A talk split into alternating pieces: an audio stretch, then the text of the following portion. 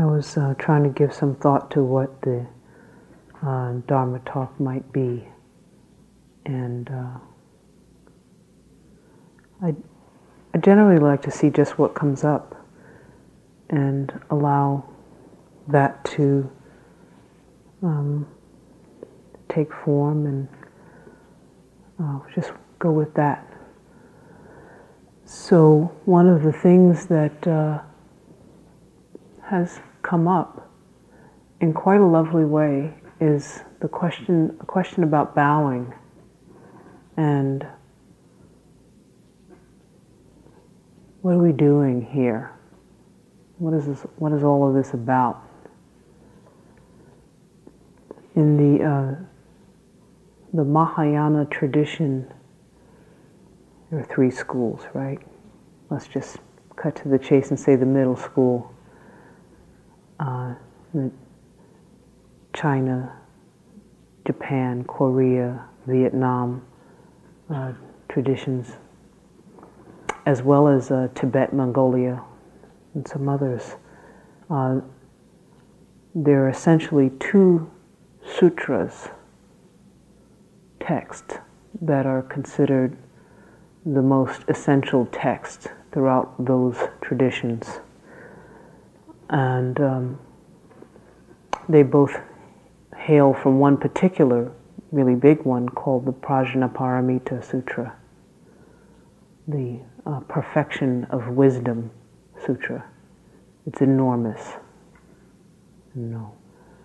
It's like 178,000 chapters or something, you know, bizarre like that. That's written over the course of, you know, 400 years. Out of them, there are two. One is the, um, the Diamond Sutra. It talks a lot about bodhisattvas. And the other one is called the Heart Sutra.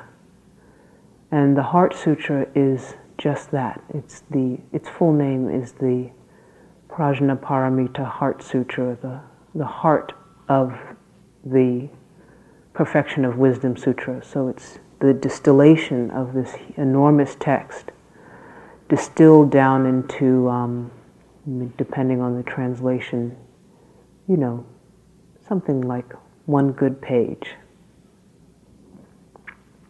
And so it uh,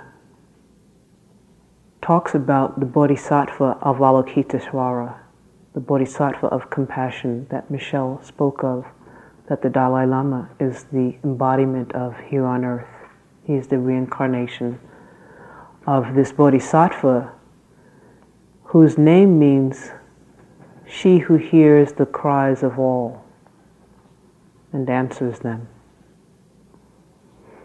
And she's sometimes pictured with lots and lots of arms, lots and lots of arms, so that she can help all beings. And lots of eyes sometimes too, so she can see everyone's needs. A bodhisattva, a bodhi awake, awake like the Bodhi tree that the Buddha sat under. Sattva is being. So it's an awake being, an awakening being. That's their job, to awaken other folks. And the lovely thing about them is that they, in fact, have the capacity to attain full Buddhahood and never come back to this old world of ours. But they make the choice, the conscious choice, to hold that off so that they may instead return over and over again until all beings are saved.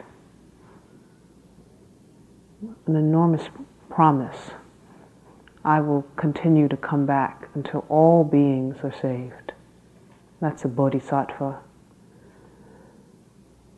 I have also uh, come to understand that there is a translation. The, the Sanskrit is a very spiritual language. It, the time of its coming into being was a very heightened time. I mean, across the across the whole world, uh, Socrates was doing things, and, and the, the, the, the whole world was simply in an enlightened stage of spiritual pursuit. Uh, so sattva is also uh, translated in, from the spiritual perspective, religious spiritual perspective, as warrior. So they are warriors of awakening. They do this with great intention. And so we have Avalokiteshvara, who is that embodiment of, and the most uh, common embodiment of the, the bodhisattva of compassion. Sorry, fellows, no mistake that she's a woman. uh, and so the Heart Sutra begins by talking about her and says Avalokitesvara Bodhisattva was doing deep prajna paramita. She was doing deep perfection of wisdom. When she clearly saw the emptiness of all the five conditions. And it goes on and it gets to this line. It's long enough to, that we don't have time to go through all of it. The important piece. She says, form is no other than emptiness. Emptiness is no other than form. Form is exactly emptiness. Emptiness is exactly form. So much of this practice is about form. Because all of the practice is about emptiness. And one of the many forms that is taken is the form of the bow, the bringing the hands together, the one and the two joined together to become one it expresses non duality, the not this or that, the one. And when one brings one's hand up into the bow, in Japanese it's called the gasho. One's hands are in gasho. Uh, and you may note sometimes that Japanese, they actually hold it out a little further like this. Uh, less like the typical prayer position, more sort of really done. They're really in the bow. Uh, this is a gesture of bringing whoever the bow or whatever the object, circumstance, even together and saying, no separation, just one. A symbol of the universality, the interconnectedness of all of us. I bring you together in this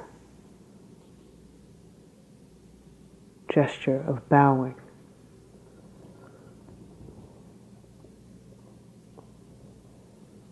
Now, the bow is um, certainly very much a part of the Asian tradition and culture, and it existed before Buddhism found rolled its way into the neighborhood there. And the value of it, however, was seen so that it continued and has carried on and been brought full heartedly into our tradition as we practice here in the West. Uh, Westerners are pretty arrogant. You know, we run about the world and figure our way is the way. So many of us could use some bowing practice. Many of us. And in fact, many of us deeply resist, uh, particularly non, from non Asian descent, deeply resist the bowing. What am I bowing at? Who am I bowing to? Why should I be lower than you? When you bring your hands together to bow to someone, the bow is more for you than it is for the other person. It is your own expression of your practice, your own expression of your willingness to transform the sense of separation between me ending right here and you beginning over there, whatever that may be. Didn't someone say something about bowing at cats and dogs? One can bow to anything. And after a while, the bow becomes something not that you are doing, rather than something that is kind of doing you. The bow just comes. It arises because it is a true expression ah, I feel that, and the, it just becomes very natural. Yeah, let me acknowledge. Just like one nods their head. You don't even think about it anymore. Where you say, mm hmm. Those kinds of gestures. The bow is very similar to that in, in the way in which it simply arises and becomes something that is a part of you and a very um, public display and expression of I am no longer separate.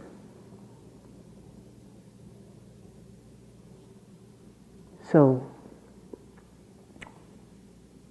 uh, some traditions bow all over the place. They're always bowing. Bowing when you come into the room which I see many people have picked up. Seems like everyone. And uh, when I come in, I, I don't cross the path of the Buddha without the Buddha, the altar, without giving it my respect and saying, Thank you for your teaching. Thank you for the Dharma. Every time I come, thank you for the Dharma and I get to my seat. Thank you for holding me up. And then I turn around, and the most significant bow is thank you to my Sangha for holding this space with me. And I have to say, what has just been absolutely lovely is that without having ever said a word, I have found that many of you have returned the bow, which is in fact what we do in our tradition. And so you can see it's a natural arising, it just makes sense. And all of the form is like this. And the questions about why are we doing this fall away, just like mind does, just like the thoughts fall away, you know, at some point in one's meditation. And there, in that falling away, one finds the emptiness, the disappearance, the uh, transformation of the duality that keeps us apart, that keeps us shielded in, holding back, enclosed in our pretenses, in what we should be and could be and ought to be, and what we may not be, what we're afraid of being. Every time we bring our hands together and bow, we are rather than closing, we are actually opening the door of greater potential for ourselves. We're opening the door for greater connection with all beings. We're opening, expanding the possibility of finding heart to heart connections. And you'll notice it in that little bit of eye contact just before both heads go down. That little heat that says, I see you. And it's just delicious. It's like the last spoon of ice cream on a really, really hot day. And no one taught you that. No one could have possibly taught you how to have that heat in your eyes. No one could have transferred that shared moment to you. We can only present the form and then allow the form to take over and carry you away into the emptiness of the form, the spaciousness.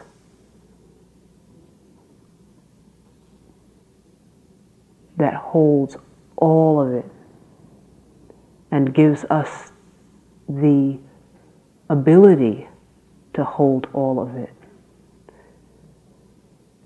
Sometimes I'm alone and I may hear of something that sounds very difficult and I'm bowing before I know it.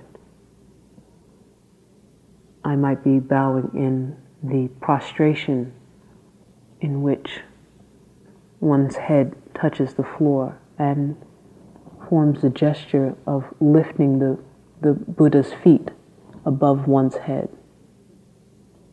In the Mahayana tradition, this is the hold a, this is a full bow. In the Vajrayana traditions, and I believe in also some Theravadan traditions, the full bow is actually a full laid out prostration on the floor. Uh, Choyin who's speaking tomorrow night, may speak a little bit about that.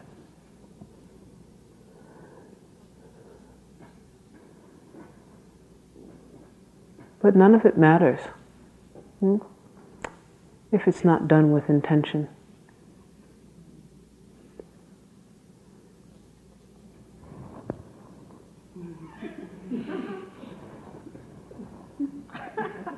It's a different bow you know? It's like the white folks that go to Japan and they're just doing it because they see the Japanese do it and you know. And the Japanese stick their hand out instead and say, because you're not doing that right. There's something wrong with your neck.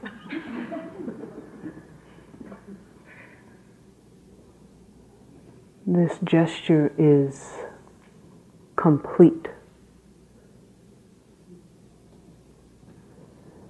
it is holding everything. It is pulling it all in. Pain, sorrow, people that are oppressed in the world, women being raped, men being killed in wars, unjust wars. All wars are unjust wars. Mothers separated from their children. The bow holds all of it, it pulls it all in. And when you bring your hands together, if you begin to allow more and more of that in, you end up just like Avalokitesvara. hearing and responding to the cries of all beings. You bring it all, all in. And you hold it. And you lower your head in thoughtfulness.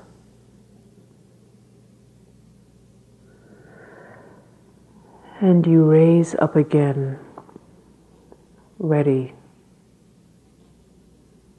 to work with whatever is in front of you. And so that you are able to take care of yourself as well. You let it go.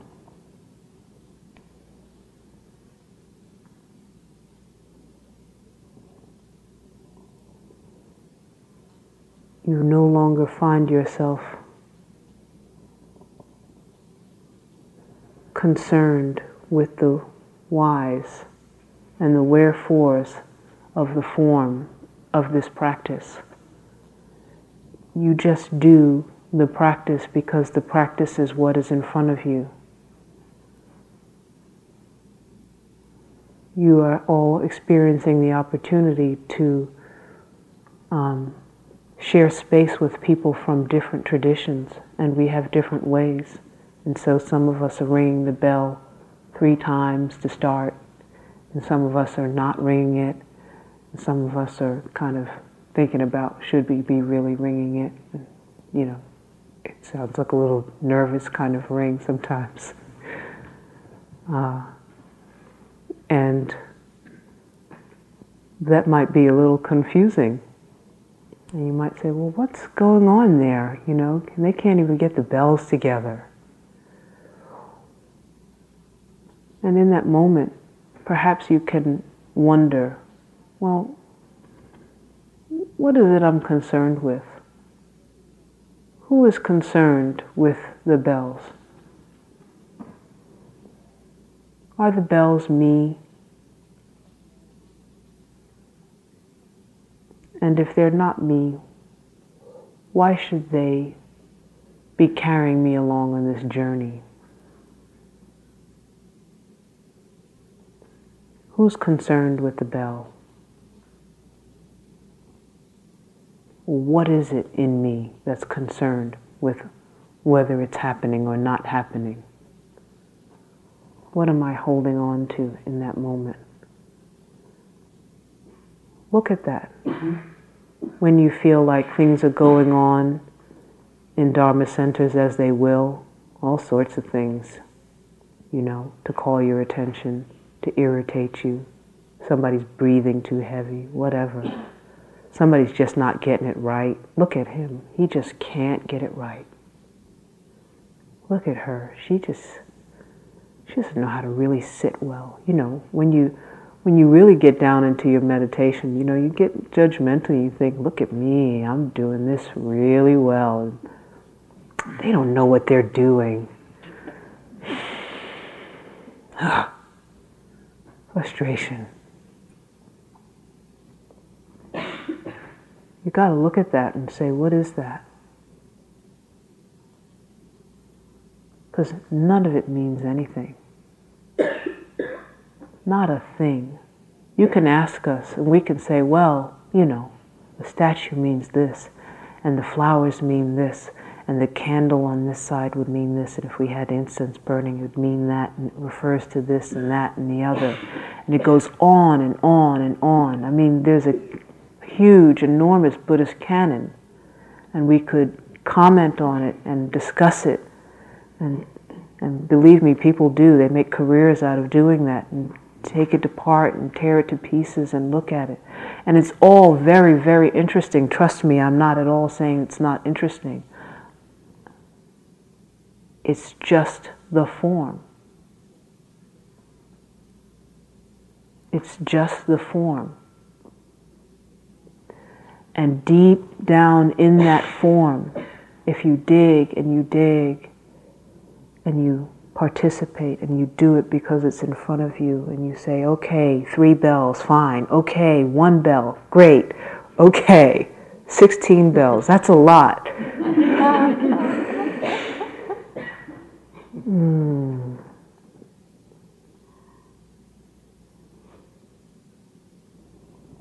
Somewhere in there, you begin to find that there are little parts of you that have disappeared. There's little chunks of resistance that have fallen away. And whether you're doing kitchen duty or toilet duty is no difference anymore.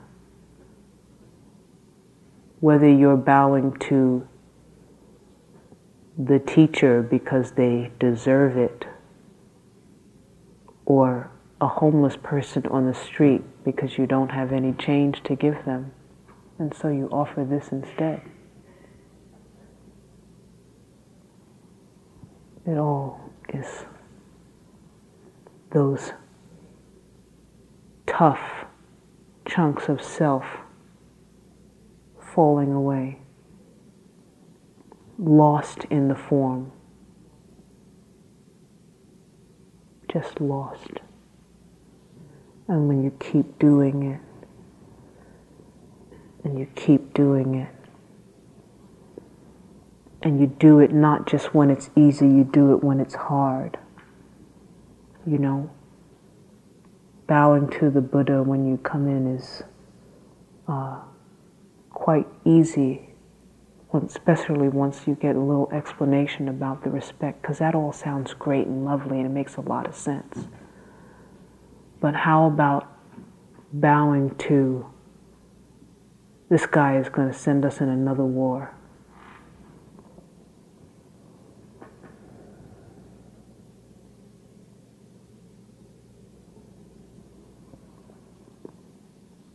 He's going to send us into this war in my name.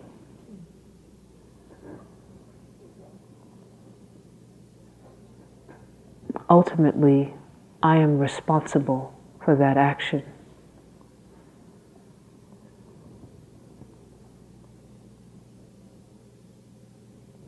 Can we bow to what's hard? Can we hold the form when it's not so pretty? When it's not so easy, when it doesn't make sense to this.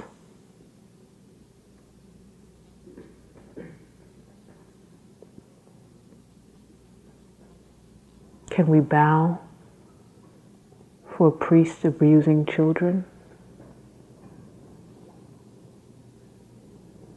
And in that bow, knowing that what we're acknowledging is there is nothing any human being does, nothing that any human being does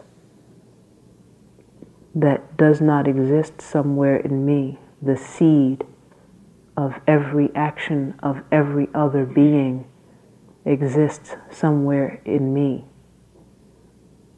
And until I transform all of the, that potential, all of that negative potential, it will be out there manifest. And it's manifested so that I understand and realize that I have more work to do. And that my practice is not like saying the alphabet and I'll get to Z and I'll be done it's continuous and it's perpetual and it goes on and on and on and on, on and on. It's practice, it's process, it's not a goal. Why do we sit? No reason.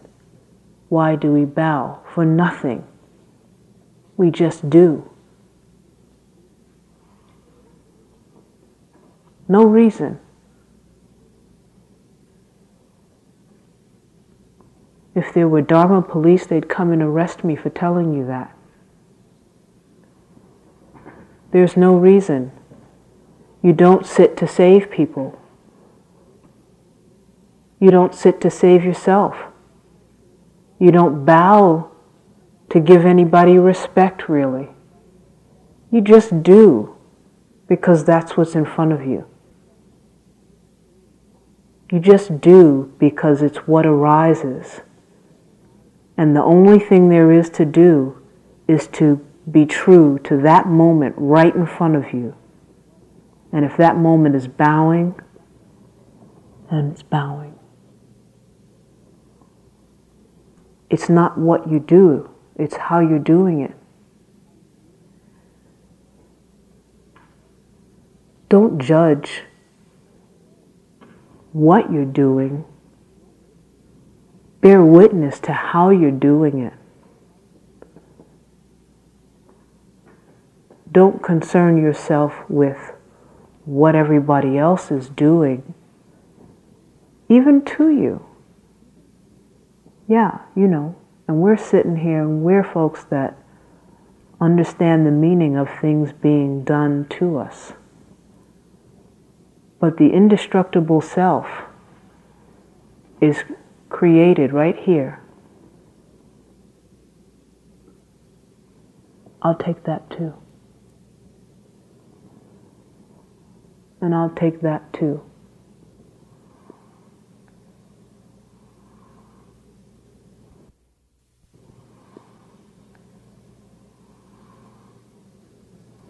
I'll continue to take it and I will continue to bow to it until it's, there's no, nothing left.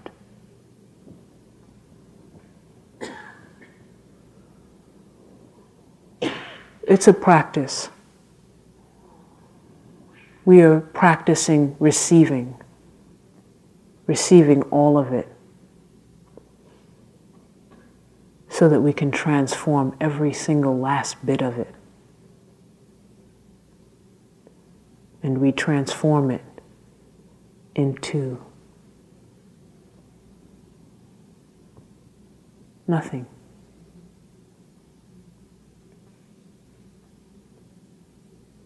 That's the uh, the not go go.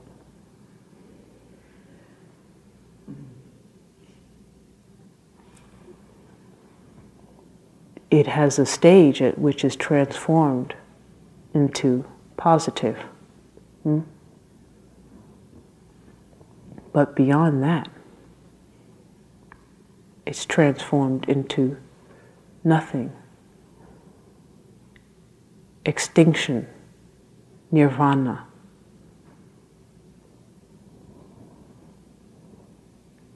All free, empty dropping all of it away, not most of it, not just the parts I don't like. Yeah, this practice is, you know, a lot of us come because there's things that we don't like, right? And so we think, I'm gonna, you know, ride that cushion to freedom from the parts that I don't like. But the real practice is dying to all of it because even the parts that you like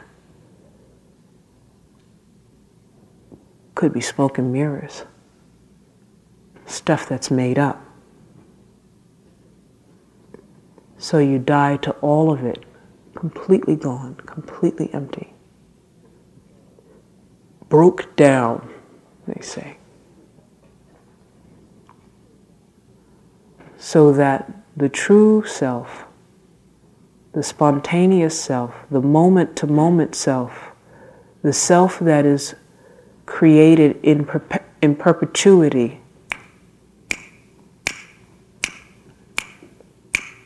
I'm never who I was a second ago. I'm always something new. Why? Because everything is changing. The situation changes. Always changing. Everything's always in flux microscopic level. This is physics. Everything is moving, everything is changing constantly.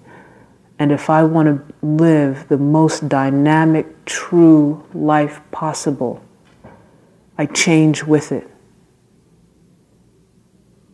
I change right with it. And in order to hone that skill of being able to change with it, to take it all in, be ready for all of it,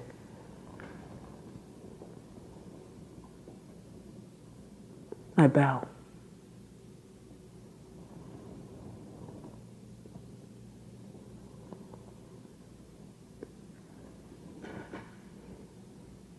Enjoy your counsel.